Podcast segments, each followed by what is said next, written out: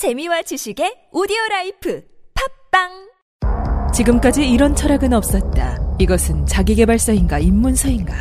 2천여 명의 CEO가 극찬하고 독자들이 먼저 알아보고 강력 추천한 세상에서 가장 쓸모 있는 철학책.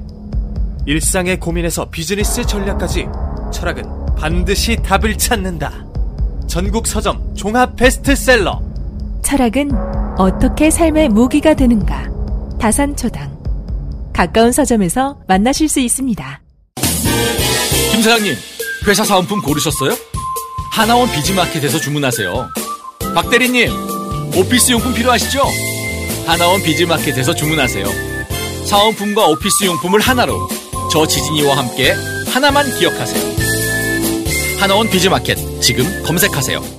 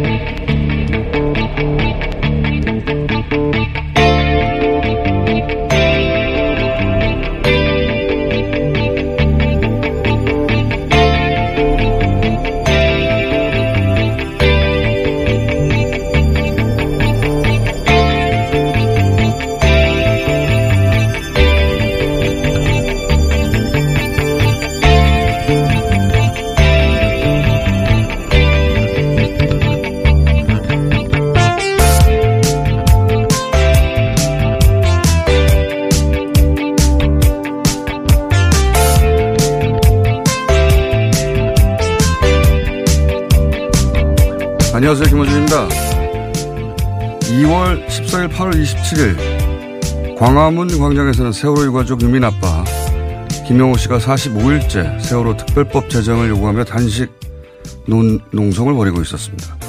이날 자유대학생연합이라는 단체는 폭식 투쟁을 공지합니다. 그로부터 일주일 뒤인 9월 6일 추석 연휴가 시작되는 날 자유청년연합과 일베 회원 수백 명이 광화문 이순신 동상 옆에서 피자, 맥주, 육개장을 먹으며 소위 폭식 투쟁을 하죠. 이 일은 그저 치기 어린 젊은 그구들이 벌인 해프닝이었을까? 박근혜 정부의 세 번째 민정수석 고 김영환 씨 업무일지 2014년 8월 23일자에 의하면 김영우 씨 단식에 대해 김기춘 전 비서실장은 이렇게 지시를 합니다. 자살 방조죄, 국민적 비난이 가해지도록 언론 지도. 바로 이날부터 김영호 씨에 대한 음해가 SNS와 종편 보수 매체를 통해 대량 유포되죠. 자식을 돌보지 않는 무책임 아빠. 보상금 노린 강성노조. 그리고 그 나흘 후 폭식 투쟁 예고가 있었던 겁니다. 그럼 이들 극우단체들의 세월호 관련 집회 비용은 어디서 나왔나? 삼성 이재용 부회장 1심 재판 때 이용우 전 정경련 상무는 이렇게 증언을 합니다. 삼성 미래전략실 김한표 전무가 특정 구구단체들을 지목해서 얼마씩 후원하라고 요구했다. 실제 폭식 투쟁을 주도한 자유청년연합과 세월호 맞불 집회를 주도한 경우에 삼성돈이 집행됐다는 걸 MBC 스트레이트가 보도한 적이 있죠. 그래서 저는 주장합니다. 세월호 관한 제대로 된 수사는 아직 한 번도 이루어지지 않았다. 김원준 생각이었습니다.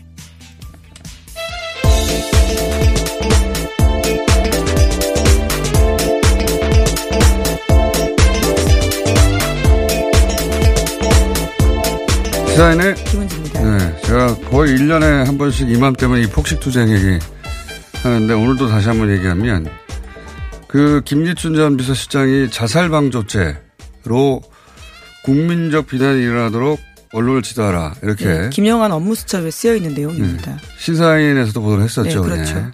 실제 수첩을 입수해서 네, 안정범 수첩도 저희가 입수를 했고요.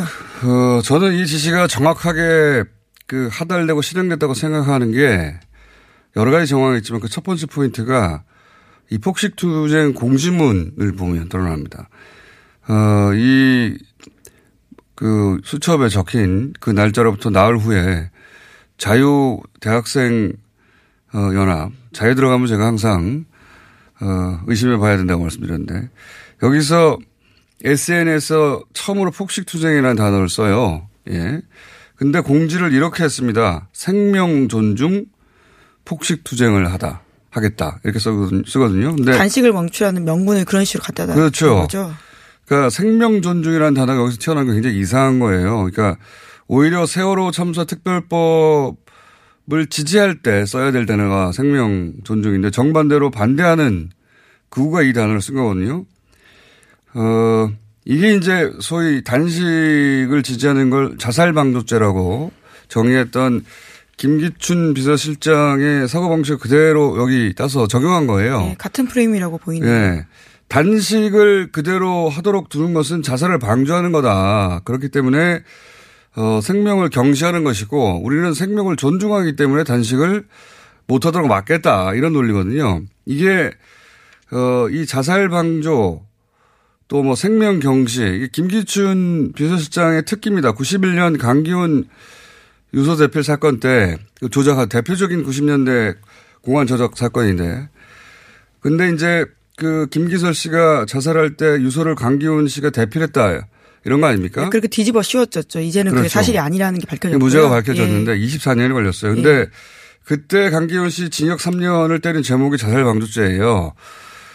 어 그리고 당시 이걸 주도한 법무부 장관이 김기춘입니다.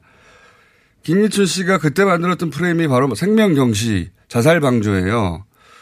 이게 다시 한 번 등장한 겁니다. 그러니까 유민 아빠의 단식에 생명 경시 그걸 방조하는 건 안 된다.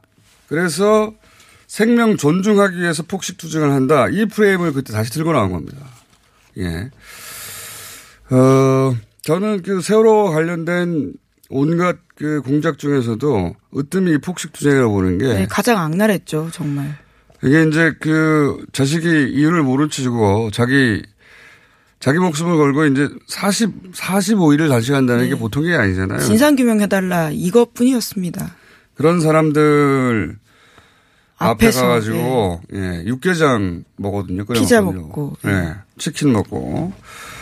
어, 이게 청와대를 지시를 받았다는 것이고 삼성의 돈을 받았다는 것이고 그걸 먹고 희낙낙한 어, 그 참여했던 사람들, 기획했던 사람들, 지시했던 사람들, 돈을 댄 사람들은 저는 반드시 수사하고 처벌을 해야 된다고 생각을 하기 때문에, 예, 올해 안 되면 내년에 또 이야기를 다시 한번 하겠습니다. 자, 어, 첫 번째는요. 네, 그런 모욕주계 방식들이 여전히 한국 사회에서 반복이 되고 있는데요. 어제 세월호 침몰 참사 5주기였기 때문에 사회 각계에서 추모와 진상조사에 대한 목소리가 컸습니다. 하지만 어제 전해드렸던 바와 같이요. 자유한국당에서는 망언이 계속 있었는데요. 차명진 전 의원을 비롯해서 정진석 의원, 안상수 의원이 다시 망언을 이어갔습니다. 이에 대해서 황교안 대표는 사과를 하긴 했지만 차명진 전 의원은 사과를 하면서도 한 유튜브에 나가서 쓴 글에 대해서는 후회하지 않는다 이렇게 이야기했다고 합니다. 어, 뭐 지금 징계 윤리회부에서 징계한다고 하는데 그리고 네, 앞서 5.18 문제도 있고요. 뭐 윤리위에는 여러 차 여러 건이 올라가 있습니다. 이렇게 생각을 하지 않기 때문에 자유한국당 소속 의원들 어, 다수가 실제로는 세월호에 대해서 본심이 이렇다라고 생각할 수밖에 없는 게 이게 한두 번도 아니고 하루 이틀도 아니고 세월호가 터졌을 때부터 예, 그런 이야기들이 그때부터 나왔거든요. 뭐 세금 도둑이다, 시체 장사다, 또는 뭐 거, 거지 근성이다, 노숙자다 이런 표현들은 끊임없이 등장을 했고요. 그리고 어, 온라인상에서는 어, 유족충이라고 유족과 벌레를 합쳐서 유족충이라고 불렀어요. 그게 다 사실은 지금 말씀드린 이런 어, 폭식투쟁 연장선상에서 만들어낸 조어들이었고 어, 그 다음에 유민 아빠를 상대로, 어, 김진효, 타진효처럼 김진효를 결성해야 해서 진실을 파헤쳐야 된다고 네. 어, 하루 이틀이 아니에요. 이런 거는 정말 피해자일 뿐인데요. 그런 식으로 모욕을 주면서 끊임없이 그 사람들의 진상규명 의지를 꺾으려고 했던 것들이죠. 왜냐하면 그게 정권에 부담이 된다고 생각하니까 정권을 지키기 위해서 그렇게 한 거죠. 정권을 지키기 위해서 어디까지 할 수 있는지를 보여주는 게 이 세월호 관련해서 어, 이런 말들, 뭐 이런 폭식 투쟁들, 이런 지시들 여기에 관해서는 제대로 수사된 게 한 번도 없어요. 예. 그래서 계속해서 어, 특히 상징적으로 폭식 투쟁은 저는 반드시 수사를 해야 된다고 봅니다. 예. 이게 누가 우발적으로 어, 뭐 치기 어린 해프닝을 벌인 게 아니라는 거죠, 저는. 어, 관련해서 뭐 특조위 수사 방해했던 이들에 대한 예, 조사를 방해했던 이들에 대한 재판도 지금 일, 이루어지고 있는데요. 어제도 좀 전해드린 바가 있는데 하필이면 어제 또 그 재판이 열렸습니다. 예. 그 재판에 나왔던 이병기 전 대통령 비서실장, 청와대 조윤선 전 정무수석, 안종범 전 수석, 해수부 김영석 전 장관과 윤학배 전 차관 등이 나왔었는데 여기서도 여전히 반성하기보다는요 책임 떠넘기에 여념이 없었다라고 합니다. 예. 자기들은 기억이 안 나, 불리하면 다 기억이 안 난다고. 네, 게다가 예. 자기들이 시키지 않았지만 해수부 공무원들이 알아서 이러한 문건들을 만들었다라고 주장하고 해수부 있습니다. 공무원들 왜 이런 문건을 알아서 만듭니까? 말도 안 되는 소리죠. 자, 어, 다른 사람 넘어가 볼게요. 네, 북미 관계 관련된 소식도 있습니다. 트럼프 대통령이 김정은 아, 3차 북미 정상회담에 대해서요, 서두르길 원치 않는다. 빨리 움직일 필요가 없다. 이렇게 이야기했는데요.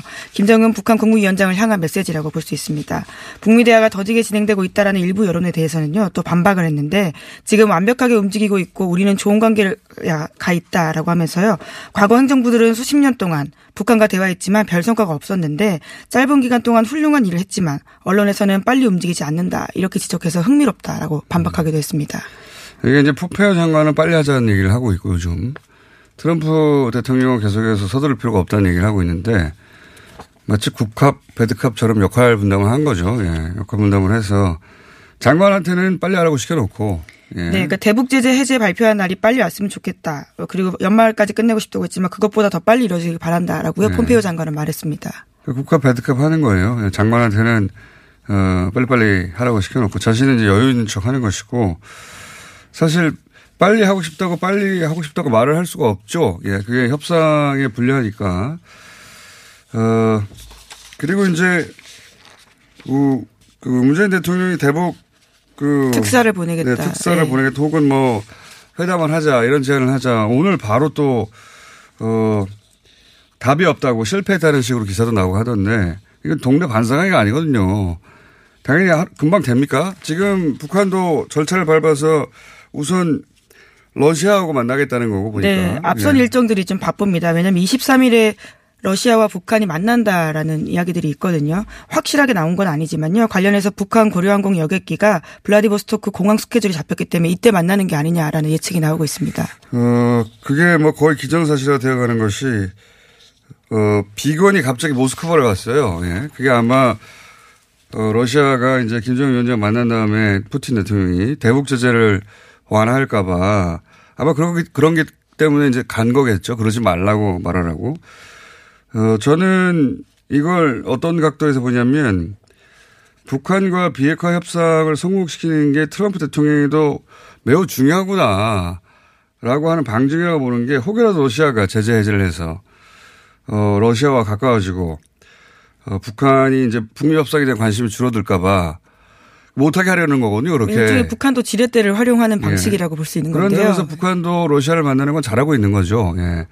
미국 특히 트럼프 대통령의 관심을 북한에 묶어두는 역할을 하는 거니까 어, 비건이 이제 러시아 갔다는 뉴스는 그 자체로는 어, 양쪽 모두 외교전을 펼치고 있고 저는 이게 어, 복합적으로는 미국의 관심이 북한에 계속 머무는 셈이니 우리한테 좋은 거라고 봅니다. 네, 좋은 거라고 보고 이런 복잡한 사정 속에 있는데 갑자기 북한이 언제 정상회담 하겠다고 답이 없다고 실패했다느니 또는 네, 뭐, 뭐 정의용 실장은 경질한다느니 뭐 네, 이런 뭐 기사가 오늘 아침부터 이런 있습니다. 뉴스는 바보 같은 뉴스들이에요. 예. 네, 국무부가 오늘 새벽에 발표했는데요.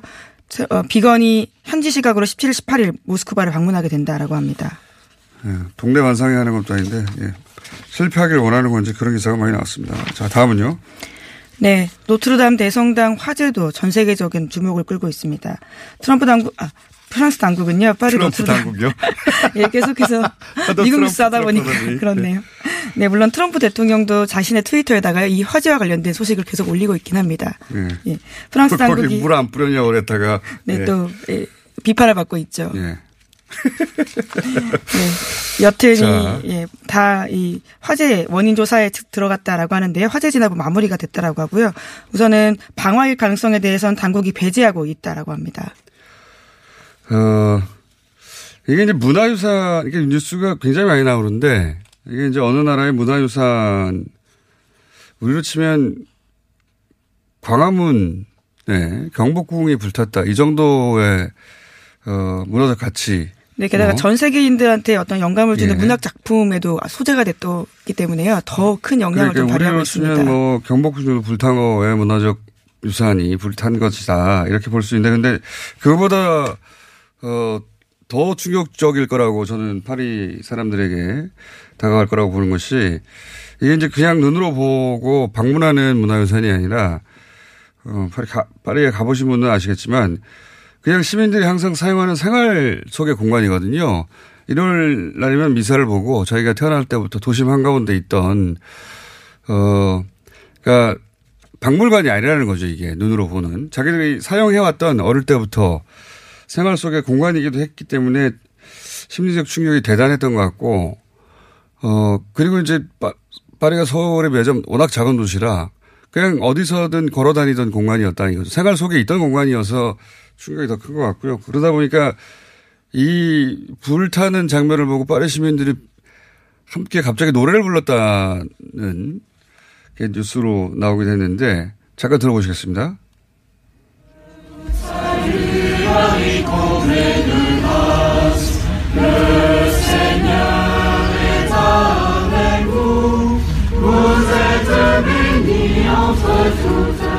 이게 이제 무슨 합창단이 아니라 파리 시민들이 그 주변에 서 있다가 할것 없이 갑자기 어, 불렀다고 하는 것이고. 네, 영화 같은 장면이네요. 예. 저는 어, 굉장히 인상적인 장면 중에 하나가 뭐냐면 기업들이 경쟁적으로 어, 지금 이 복원을 위한 기부를 하고 있다는 거예요. 네, 정말 경쟁적으로 내고 있습니다. 어, 어디가 액수가- 1억 유로 내니까 또 2억 유로 내겠다라고 예, 하고요. 액수가 막 천억, 이천억 막 내고 있어요. 예.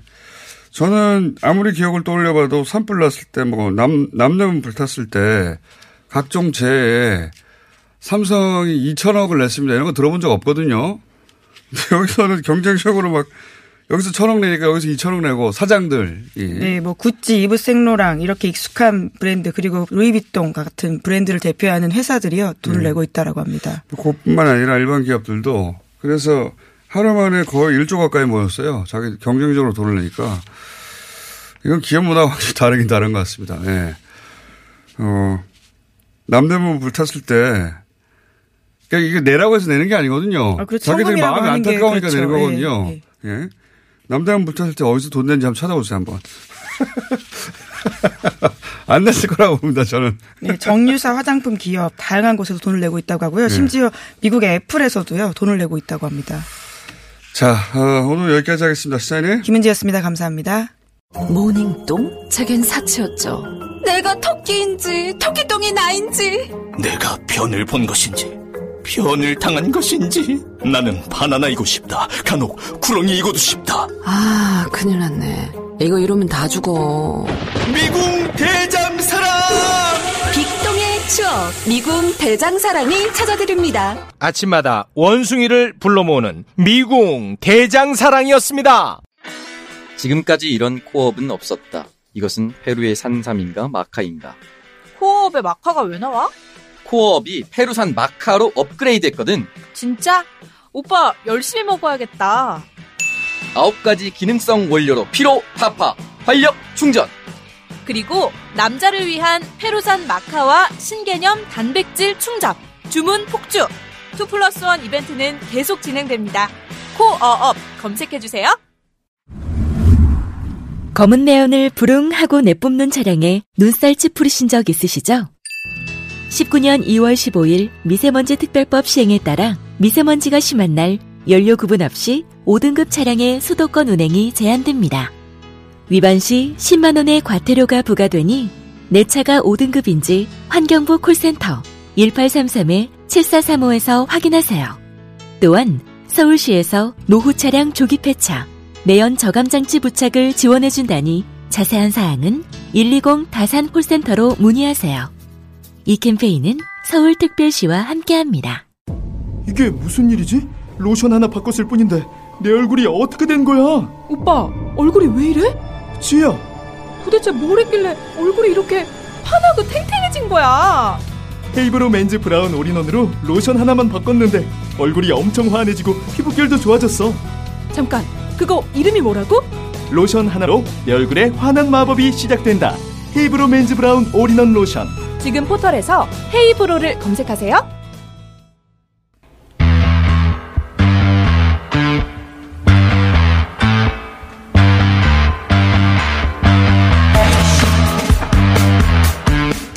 어제가 세월호 참사 5주기였습니다. 그래서 오늘은 어, 이야기를 이 이야기를 이어가 보려고 두 분을 모셨습니다. 박병우 세월호 참사 진상규명 국장님 나오셨습니다. 안녕하십니까? 안녕하세요. 네. 어, 배서영 416 연대 사무처장님 나오셨습니다. 안녕하십니까? 안녕하십니까? 예. 어, 박병우 국장님은 지난번에 DBR, 세월호 DBR 바꿔치기 됐다고 한 번 나오셨는데, 기억을 못 하실 겁니다, 아마. 아, 기억납니다. 예. 아니, 제 말은 청취자분들이 아, 성함을 아시고 기억을 못 하실 거라는 이야기였고요. 그, 이 시간이 좀 지- 돼서 DBR 영상 기록 장치가 바꿔치기 됐다. 요 정도까지만 기억하시고 자세히 기억이 안 나실 것 같아서 그날 이야기를 잠깐 요약부터 먼저 하고 왜냐하면 그 관련해 새로운 또 조항들이 나왔죠. 예. 이게 한마디로 말하면 어, 해군이 수부한 DBR과 검찰이 진본이라고 보관하고 있던 DBR이 다른 것이었다 알고 보니까 조사를 해보니까 당연히 같아야 되나 단 하나가 존재해야 되는데 다른 것이었다는 겁니다. 그러니까 정부가 내놓은 세월호 관련 증거나 자료가 조작됐다라고 하는 최초의 공식 기관의 문제 제기였거든요. 제가 잠, 잠시 기억을 되살리기 위해 정리를 해보고 질문을 함께 드리겠습니다. 어, 우선 사고 직후에 당연히 수고했어야 되는데 DBR이 그게 첫 번째인데 사고 발생 두 달 지나서 수고했지 않습니까? 어, 당시에 정부는 왜 이걸 두 달이나 지나서 어, 수고했다고 해명을 했죠? 아마 어, 그 때 미습자 가족분들이 그나마 요구를 하지 않았으면은 영 수거를 하지 않았을 것 같이 이 보입니다. 근데 이제 미수자 가족들이 그때 그 수거 요청의 이유가 뭐였냐면 네. 어, 어, 본인들의 자녀가 어디에 있는지 그것을 마지막까지 그 위치를 알기 위해서는 CCTV 저장 장치가 필요하다. 예. 그러니 빨리 그것을 수거해 달라. 증거도 중요하지만 그것도 중요하니 수거를 해달라고 했고 어떻게 보면 마지못해서 그럼하고 약속을 하고도 어, 꽤 시간이 지나서 근 20여일이 지나서 이것을 이제 전격적으로 수거한 것처럼 돼 있는데 이 부분에 대해서도 합리적 의혹이 이 존재한다. 이, 이렇게 지금 보이는 거죠. 그러니까 유가족들이 시신부터 수습해 달라고 해서 DBR을 수습 못했다. 이게 정부의 다- 당시 변명 음, 아니에요? 그렇죠. 그렇죠. 예. 그 자체가 저는 말이 안 된다고 보는데. 그렇죠. 예. 그, 어, 증거 왜냐하면은 수사하는 입장에서는 침몰의 원인을 알기 위해서 가장 먼저 수거를 해야 되고 그 당시에 또 어, 사람들이 마지막 순간까지 배 어디서 있었는지를 알아야지만 되기 때문에. 예. 그건 뭐 결정적으로 필요한 거죠. 수습을 빨리 하기 위해서도 DBR이 있었어야 되는 건데 앞뒤가 안 맞는 해명이었고. 예. 어 그리고 이제 그 수거 당일도 평상시와 매우 달랐다 지난번에 말씀하셨어요. 그러니까 유가족도 없었고 4.16 기록단이라고 하던 어, 시민들이 영상 기록하던 그 자발적인 감독들 그 그분들도 없었고 그리고 평소와 다르게 복명복창도 없이 조용히 밤 늦게 밤 11시 넘어서 들어갔다. 평상시와 굉장히 달랐다. 그런데 그게 뭐 그 자체가 이상하기도 하지만 더욱 이상한 것들은 이제 수거했다고 하는 걸 찍었다고 하는 수습 영상을 보면 수거하는 장면이 안 나온다는 거 아닙니까? 그렇죠. 예. 수거하는 장면 찍으러 들어갔는데 수거하는 장면이 안 나온다. 이제 어 여기서부터는 진짜 결정적인 대목들인데 거기 DBR에 손잡이가 있는데 손잡이에 고무 패킹이 있는데 그거를 건져 올린 DVR에는 패킹이 떨어져 있는데 검찰에 보관되어 있는 건 어디서 생겼는지 DVR이 그 손잡이에 그 고무 패킹이 세게 붙어 있다 이거, 이거 그렇죠. 예. 고무 스스로 재생된 거죠. 예. 말이 안 되는 것이고. 또 열쇠 그 구멍 얘기도 했는데 결국 결론적으로 영- 열쇠 뭉치가 망가졌는데 검찰 보관 DVR에는 멀쩡하다. 그렇게 음, 네, 거죠? 바뀐 거죠. 바뀐 거죠. 예, 건져 올린 것은 정말 멀쩡한 것으로 확인이 돼 있는데 건져 올리고 난 뒤에 예, 열쇠 아, 망가졌다. 구멍, 자- 예, 자물통이 게 다 망가졌다 이렇게. 그것도 한 30분 상간 정도. 그렇죠. 예. 어, 그리고 또 나사를 풀어서 꺼냈다고 건져 올린 해군은 설명하고 있는데 사실 그 나사가 굉장히 작거든요. 그렇죠. 예. 굉장히 작고 많고. 예. 어, 64, 64개의 선을 이렇게 이리저리 묶은 나사들이니까. 그리고 장갑을 끼고 있거든요. 예. 근데 거길 들어가서 그 나사를 하나하나 풀 이유도 없는데 그걸 풀고 나왔다고 설명하고 있, 는데 실제로 그러면 나사가 풀린 커넥터가 있는가 찾아봤더니 나중에 없더라. 상식적으로 보더라도 그걸 누가 풀고 있습니까? 그냥 자르면 되지. 다 쓸 것도 아닌데. 나사를 일일이 풀고 왔다고 설명하는데 그것도 어 남아있던 커넥터가 있는지 찾아봤더니 그것도 사실관계가 맞지 않고 수중 영상의 원본을 달라고 했는데 안 주는 거죠. 음, 그러니까 아, 이게 조금 설명이 필요한데 그 지난 세월호 특조, 그러니까 일기 세월호 특조위 때도 그 어, 수중 촬영 영상을 달라고 했는데 예. 그때 다섯 개를 줬어요. 다섯 개를 줬고 어 저희들이 발표하기 전 그러니까 지금 한 한 달 전쯤 되겠네요. 지금부터 그때도 6월 22일 해군이 수거한 영상을 달라 예. 이렇게 했고 어 저희들이 세 군데 요청을 했습니다. 그러니까 해군에도 요청했고 해경에 요청했고 해수부에 요청을 했는데 해군은 본인들은 해경에 넘겨주고 본인들은 보관하고 있지 않다. 해수부도 어, 본인들은 보관하고 있지 않다. 그런데 해경이 연락이 와서 아 우리들이 보관하고 있습니다. 그래서 그걸 받았는데 일기 때 받은 거랑 똑같은 영상이 온 거거든요. 원본이라고 줬는데 그냥 그렇죠. 똑같더라. 예, 예. 그 30분짜리는 뭡니까 그럼? 음, 그게 이제 원래 에, DVR을 수거했을 때 시간이 34분이 걸렸기 때문에 물속에서? 물속에서 어, 입수부터 출수까지 34분이 걸렸기 때문에 그 34분짜리 풀 영상은 당연히 존재를 해야 되고 그것을 저희들이 분석을 하려고 했는데 그 어, 영상 온 걸 보면 그 원래 에, 헤드캠에 찍힌 것은 머리에 달려 있는 카메라. 예, 그렇죠. 예. 머리에 예, 달고 들어가는 카메라는 어, 화질이 꽤 선명하고 어, 그리고 기본적으로 플레이를 하면 이게 에, 칼라로 어, 보통 나오게 돼 있습니다. 그런데 예. 어, 화질이 굉장히 안 좋은데 흑백으로 그것도 어, 8분으로 이렇게 토막난 상태로 어, 어, 저- 34분 있어야 되는데 8분짜리가 그렇죠. 올라왔다. 예, 예. 그 그런데 또 최근에 여기까지는 지난번에 네, 그렇죠. 예. 어, 저 뉴스 공장에 나와서 이제 자세히 풀어 설명해 주셨는데 최근에 또 추가적으로 나온 정황들을 보면 영상이 이제 두 조각으로 나눠져 있는데 네. 하나의 영상에는 같은 사람이 찍어 찍었던 건데 34분간 내려갔던 거를 하나의 영상에 보면 하얀 목 장갑 같은 걸 끼고 있고 네. 또 하나의 영상을 보면 검은 장갑을 끼고 있어요. 그 둘 중에 하나는 조작된 거죠. 예. 그렇게 보이는 거죠 지금. 예, 그 단어를 이제 저희들은 그 자체를 조작으로 보기에는 그 영상을 조작했다라고 보기에는 예. 어 저희들 그렇게 지금 음까지 이제 판단하고 있지는 않은데 그러니까 장갑을 바꿔 다른 사람 걸로 조작했다 이런 의미가 아니라 그렇죠, 그렇죠. 그 전체가 결국은 예, 누군가가 영상 하나는 다른 걸 냈다는 거죠, 그죠? 그렇죠. 그런 그, 의미로. 어, 그래서 저희들도 어, 실제로 그 다섯 개 영상은 이미 오래전에 분석이 다 끝났었거든요. 그러니까 네.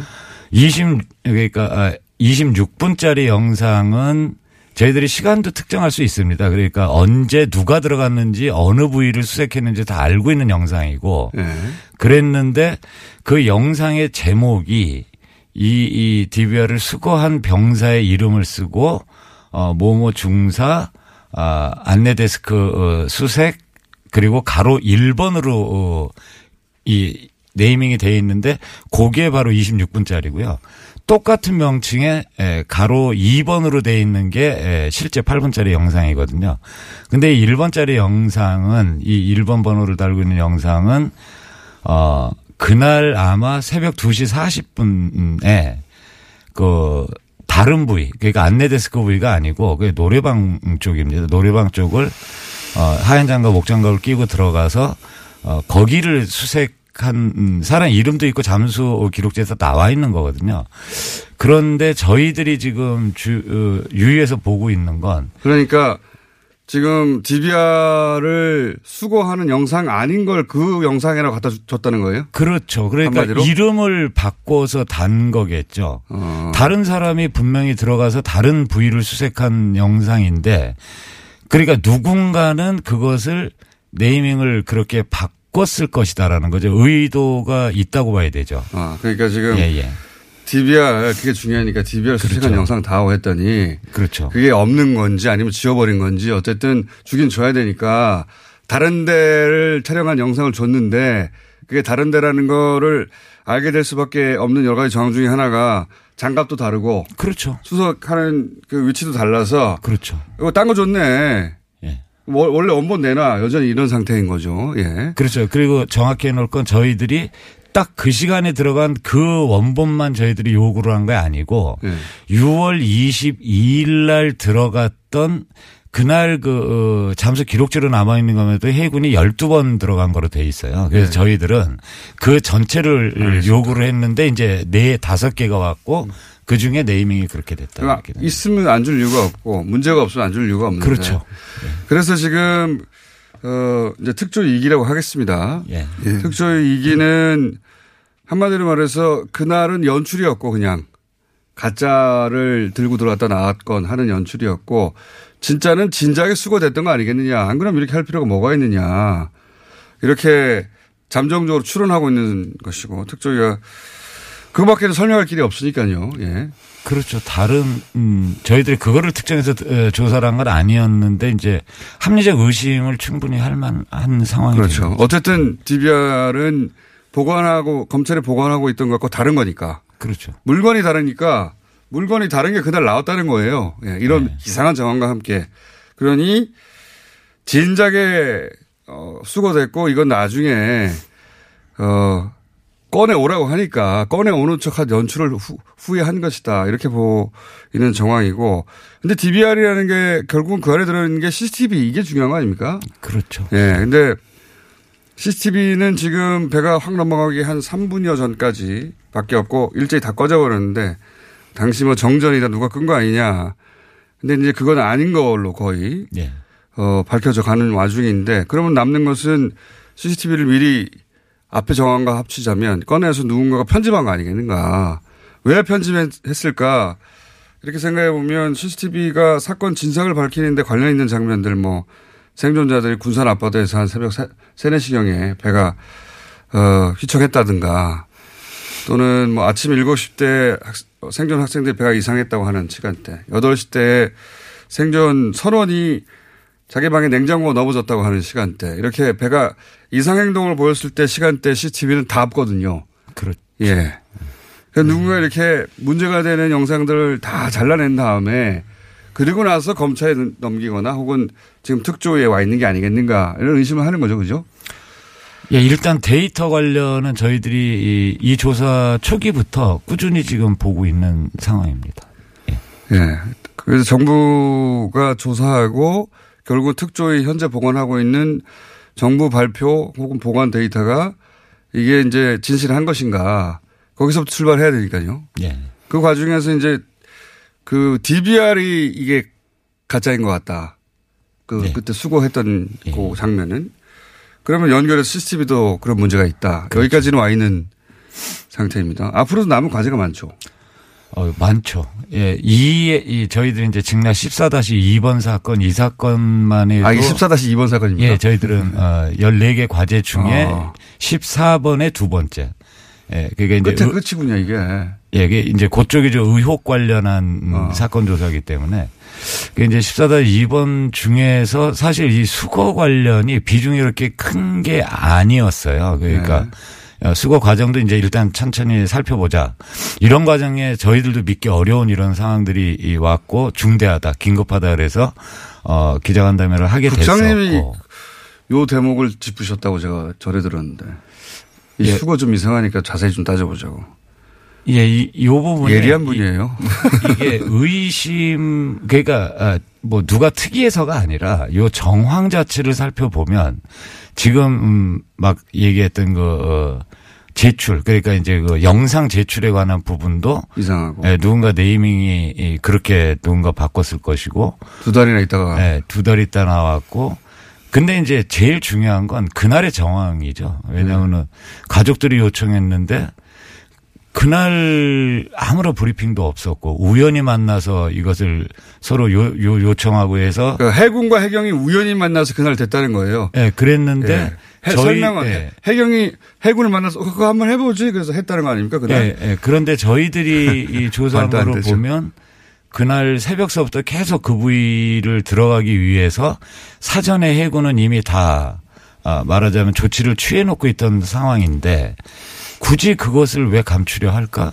근데 제일 이상한 장면은 꺼낸, 오- 꺼낸 다음이죠. 네. 조심스러워서 못 꺼낼 수도 있으니까 실패할 수도 있으니까 가족분들이나 언론에 공개 못할 수도 있는데 이제 딱 꺼낸 꺼내자마자 그 물건을 놓고 이제 가족들 요청에 부응했다 이렇게 설명을 해야 되잖아요. 그렇죠. 그거. 와, 나왔다고 네. 나왔다고.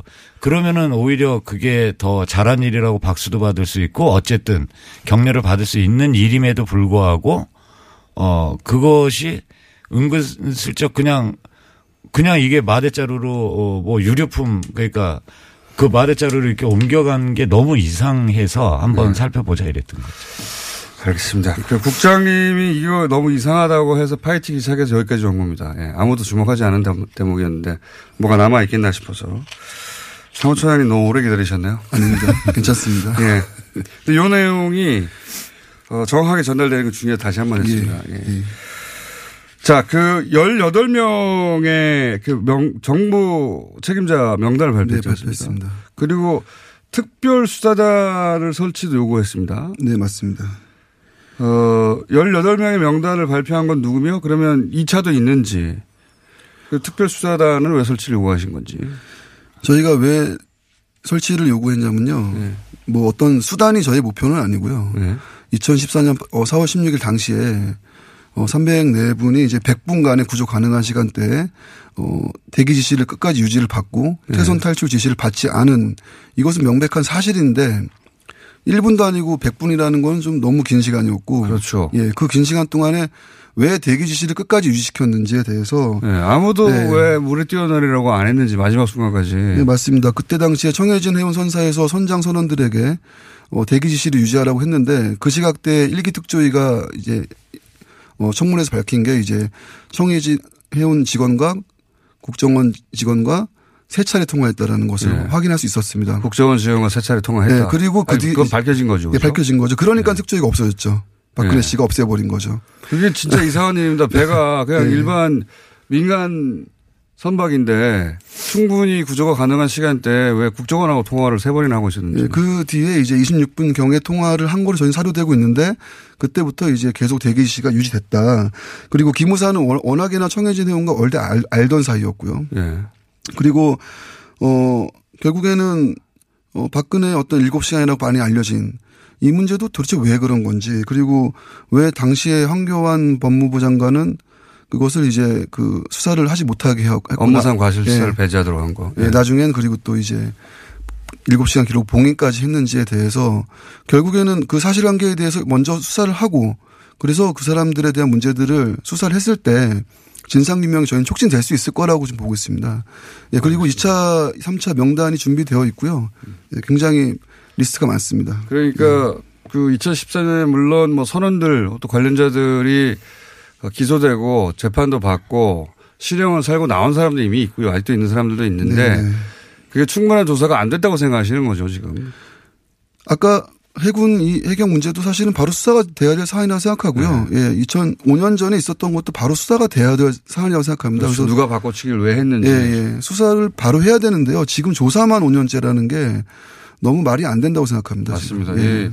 특조위가 이걸 밝히고 있- 있어야 될 일이 아니거든요, 사실. 그렇죠. 예. 특조위는 조사만 할 수 있고 강제 수사권이 없으니까 한계가 있는데 물론 뭐 많은 성과를 내, 고 있긴 하지만 강제 수사권이 있으면 훨씬 더 빠른 시간 내에 많은 진도가 나왔겠죠. 그래서 수사를 해야 될 단계다. 맞습니다. 그래서 그렇기 때문에 이런 목표가 있기 때문에 어, 304분의 억울한 희생을 밝혀야 되기 때문에 수사가 즉시 돼야 된다. 근데 2014년 당시에 검경합동 수사본부의 수사는 제대로 된 것이 아니라고 규정할 수 있다고 생각합니다. 그래서 특별수사단이 설치돼서 수사를 해야 된다. 그러면 뭐 고소고발 같은 게 있어야지 사실 수 예, 그래서 사회적 참사 특별조사위원회에서도 좀 수- 수사 의뢰를 하고 저희도 같이 사, 여기 얘기를 해서 또 이 조사가 아니라 수사 의뢰를 할 수 있는 고소 고발을 뭔가 같이 좀 얘기를 해야 되겠다 이런 생각을 하고 있습니다. 그러니까 특조위는 특조위가 어, 조사라는 과정에 나 과정에 아 이건 수사가 필요한 단계다 싶으면 수사를 의뢰할 수 있잖아요. 그렇죠. 예. 그4.16 연대에서는 그것과 별개로 또 고소 고발을 하는 겁니까? 같이 상의를 해서 하려고 그럽니다. 아. 예, 저희가 조사 의뢰도 먼저 하고 그리고 수사 의뢰를 같이 할 수 있는 방안들을 어, 같이 좀 얘기를 하려고 그럽니다. 정부 책임자 17명 명단은 제가 봤는데 18명 명단 제가 봤는데 2차 명단도 있습니까? 사실은 뭐 굉장히 많이 있죠. 지금 저희가 정확하게는 이제 약 300여 명, 338명까지도 저희가 확인이 됐는데요. 근데 이게 대부분 다 2014년 당시에 입건이 됐거나 참고인 조사를 받았던 사람들입니다. 네. 근데 이게 그 중에서 단 한 명만 지금 처벌받은 셈인데요. 1, 2, 3 경정. 네, 맞습니다. 네. 알겠습니다. 그럼 2차 명단도 발표될 수도 있겠군요. 예, 곧 발표할 예정입니다. 그렇군요. 폭식 투쟁과 관련된 내용은 없습니까? 있습니다. 다행입니다. 네. 개인적으로 폭식 투쟁 관련해서는 반드시 예. 처벌을 받아야 된다고 생각하고 있는데. 자, 어, 이게 이제 사실 1년에 한 번 정도 관심이 돌아오는 거거든요. 네. 그리고 벌써 언론들도 하루 지났더니 다들 이 뉴스가 사라졌는데 저희는 한동안 좀 이어가려고 합니다. 자, 오늘 여기까지 하고요. 아마도 또 모실 것 같습니다. 박병우 세월호 참사 진상규명 국장님 그리고 배세영 4.16 연대 사무처장이었습니다. 감사합니다. 감사합니다.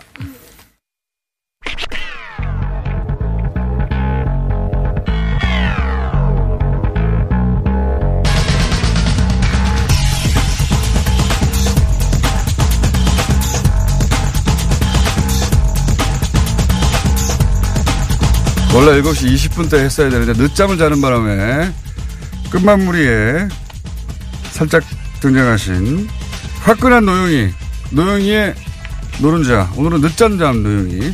안녕하십니까? 네, 안녕하십니까. 초압축으로 7분 내 진행하는 것으로 하겠습니다. 예. 자, 오늘 짚어볼 사건 사고는 뭡니까? 어, 우선 그 조두순 씨가 출소하고 나면 어, 피해자가 사실은 잠시만요. 못 오늘도 검색에 올라가실 계획이세요? 아, 예, 정상적으로 진행하겠습니다. 네. 나오기만 하면 검색어에 올라가는 화끈한. 네. 제가 그래서 화끈한 노영희 변호사라고 예, 부르기로 했는데 화끈해요 아주.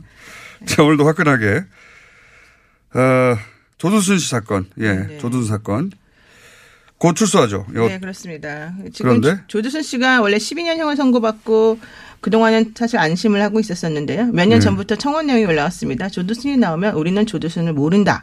그런데 그 사람을 그렇죠. 어떻게 우리가 피할 수 있을 것이냐. 얼굴도 공개되지 않았기 때문에. 그렇죠. 근데 조두순은 피해자를 알고 있지 않느냐. 그렇죠. 이게 사실 가장 문제였는데요. 그래서 16일부터 특정 범죄자에 대한 보호 관찰 및 전자장치 부착 등에 관한 법률 이걸 조두순법이라고 우리가 보통 이제 부르기로 네. 했습니다. 이 법을 하나 고쳐서 재범 위험성이 높은 성폭력 범죄자 한 명을 보호 관찰자 한 명이 1대1로 24시간 지도하겠다.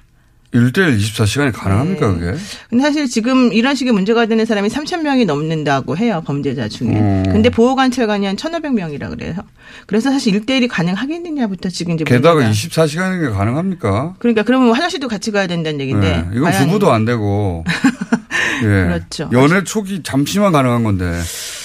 아, 이거 말이 안 되는 것 같은데. 네, 맞습니다. 그래서 어쨌든 네. 중요한 거는 전자발찌 7년 명령 선고 받았 지만 그 중에서 또 재범률이 사실은 그들 중에서도 재범률이 또 꽤 되는데요. 어, 이번에 조두순 씨도 혹시 그런 거 아니냐. 더 중요한 건 조두순 씨한테 이제 특별히 그 범죄자로서 나중에 재범을 할 수 있는 가능성이 있는지를 검사하는 게 있었는데요. 음. 이게 이 사람이 검사해 보니까 점수가 너무 높았답니다. 아, 재범을 할 확률이 굉장히 높았다. 네, 네, 네. 그래서 원래는 한 100시간 정도 특별 교육을 입수받으면 되는데 이 사람이 400시간 받았죠. 어. 그리고 추후로 100시간 정도 더 받을 예정이라고 지금 알려져 당시 피해자 굉장히 두렵겠습니다. 그러니까 이, 이 어떻게 되나요? 사실 너무 걱정스러운데요. 예, 근데 지금 그래서 법에서는 사실 이런 법도 원래 없었어요. 근데 없었지만 이제 피해자를 안심시키고 조두순 같은 사람 다시 나타나지 말라고 이렇게 법까지 조두순 법까지 만들었는데 이게 현실적으로 사실은 얼마나 가능할지 이게 사실 가장 최근에는 왜 흉악범 같은 경우에 뭐 재범이 유명했다든가 사회적 파장이 크다든가 할 경우에 그 얼굴을 공개하는 경우도 가끔 있지 않습니까? 조준수 씨- 공개하죠. 예. 네, 조준수 씨의 경우에는 어, 언론이 공개할 수는 없는가요?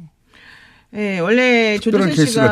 조두순 씨가 처음에 범죄를 저질렀을 때까지만 해도요. 예, 강력 범죄자의 얼굴을 공개한다는 것이 원래 그 예전에 한 번 있었다가 중간에 없어졌다가 또 다시 새로 생겨난 건데 조두순 씨 얼굴을 원래 그 당시에 공개하지 못하게 지금은요? 그 됐- 지금은 공개하게 됐는데요. 예. 그것도 뭐다 공개하는 게 아니라 공개해도 좋다라고 하는 위원회의 결정이 있으면 아. 공개하는 거죠. 아, 이거는 계속 문제가 되겠네요. 사람들한테 걸어야 되겠고 이러면서 새로운 규정이 만들어지거나 룰이 만들어질 수도 있긴 하겠습니다. 그런데 또 이제 한편으로는 도대체 죄값을 다 이미 치른 사람에 대해서 맞습니다. 그- 그렇게까지 하는 것이 과연 음, 두번 처벌하는 거 아니냐. 그렇죠. 그런 얘기도 있습니다. 사실은 범죄자 인권에 대해서는 얘기가 또 나오는 거죠. 요거 계속 논란이 될 것 같고 그러면서 룰이 만들어지겠죠. 네. 다음으로는 3분 내에 정리하실 내용인데 시간이 3분밖에 남아서 아, 네. 빨리 해주세요. 네네. 다음으로 준비한 내용은 차명진 자유한국당 전 의원이 아. 세월호 유가족을 향해서 막말 하루 이틀이 아니니까요, 진짜. 사실 그분이 막말을 많이 하시긴 하는데 이렇게 그분만의 문제도 아니에요. 하는 건 없어요. 그렇죠. 이제 이분의 내용을 다 받고 받아서 정진석 의원이 또 사실은 막말을 같은 방식으로 했는데요. 네. 그래서 결국 자유한국당에서는 차명진 전 의원과 정진석 의원을 윤리위에 회부한다라고 얘기를 했고요. 네. 벌써 이제 고발 조치가 이루어졌습니다. 근데 문제는 네. 차명진 전 의원이 원래 처음에 그런 막말을 해놓고는 별로 생각을 안 하고 있다가 후회하지 않는다고 그랬어요. 예, 그러다가 김문수 TV 같은 데 나가서 또 막 열심히 얘기를 했단 말이에요. 네. 근데 그 이후에 저하고 통화를 했습니다. 아, 그러세요? 예, 제가 어제 오늘 아, 어제 아침이었죠. 저랑 친하거든요. 그 전날 밤에 저녁에 방송 같이 했기 때문에. 방송에 여기저기서 많이 부딪힐 테니까. 부딪힐 네, 네, 네. 그래서 많이 제가 이제 얘기를 했었었는데 어제 통화했어요. 놀래 가지고 네. 왜 그러냐. 네. 그랬더니 뭐 얘기를 하시길래 그러다가 큰일 난다. 이제 민형사상 당신 처벌을 받을 수밖에 없고 특히 손해배상 위자료 선고 소송하면은 집이 망하겠다 이렇게 말해주셨어요. 왜냐하면 진짜 그분이 예전에 한번 망하겠다. 그런 일을 벌여가지고 네. 집을 팔았어요. 아, 진짜요? 네, 그래서 7천만 원인가 8천만 원인가 물어줬어요. 그때 전교조 관련해서 발언이 잘못돼가지고. 예. 그래서 그것 때문에 사실 집에서 거의 그 부인에게 맨날 그 말도 못하고 살고 있었어요. 그 동안에. 이게 되게 중요한 부분이에요. 그리고 항상 그 나는 돈도 없고 집도 없고 절도 없는 사람이다. 이거 되게 중요하게 얘기를 하고 다녔는데 이번에 이것 때문에 사실 사모님하고 지금 거의 냉전 상태이고 지금 세월호 쪽에서 고소고발 들어오지 아니, 않았습니까? 이게 예. 개인적 사정은 딱한데 그런데 왜 이랬답니까? 자기는 처음엔 확신범이었던 것 같은데 중간에 이제 사- 상황을 설명을 들어보니 이거는 네. 문제가 심각하다 해서 좀 바뀐 것 같은데요. 아, 처음에는 심각성을 몰랐고 네네, 나중에 전혀 이제. 변호사님 전화해가지고 예, 이거 뭐 돈이 여러 문제다. 방송에서 만난 인연으로 네네네. 큰일 난다. 네네, 그렇죠. 예. 제대로 알지도 못해서 왜 이런 소리를 하느냐 이렇게 설명해 줬더니 그때 가서야 제대로 알지 못한 말은 안 했고요. 네. 그렇게 막말 계속 하면은 이제 큰일 난다 얘기를 했더니 그래서 페이스북에다 올렸어요 사과문을. 네. 아, 그럼 아, 변호사님 얘기를 듣고 그 태도가 바뀌어서 올린 거군요. 저는 예, 예. 기사 나는 거 보고 스스로 반성한 줄 알았더니 아, 그리고 스스로 또 그 다음부터는 스스로 반성 계속 했습니다. 예. 그 다음부터는 네, 스스로. 네. 근데 여기는 자유한국당에는 이런 말을 하는 사람들이 많아요, 사실. 너무 많죠 사실은. 시체 장사, 뭐 거지, 노숙자, 세금 도둑 의원들도 다 달라요. 예, 김재원 의원도 했고, 김태현 의원도 했고, 지금 최고위원들 김순례 최고위원도 했고, 그러니까 이해가 안 가는 게 그런 걸 하면서도 결과적으로는 아무도 처벌을 안 받고 이 당 내에서도 조치를 안 하잖아요. 저번에 5.18 폄훼 발언했던 김순례하고 김진태 의원 그두 분들 전부 다 선거 끝나고 나면 하겠다라더니 아직도 아무 말도 안 하잖아요. 이게 문제인 것 같아요. 이거는 잠시 말실수가 아니라 이- 기본 인식이 그런 것 같습니다. 그렇죠. 뼈에 사무쳐 있는 게 아닌가. 노영희 변호사였습니다.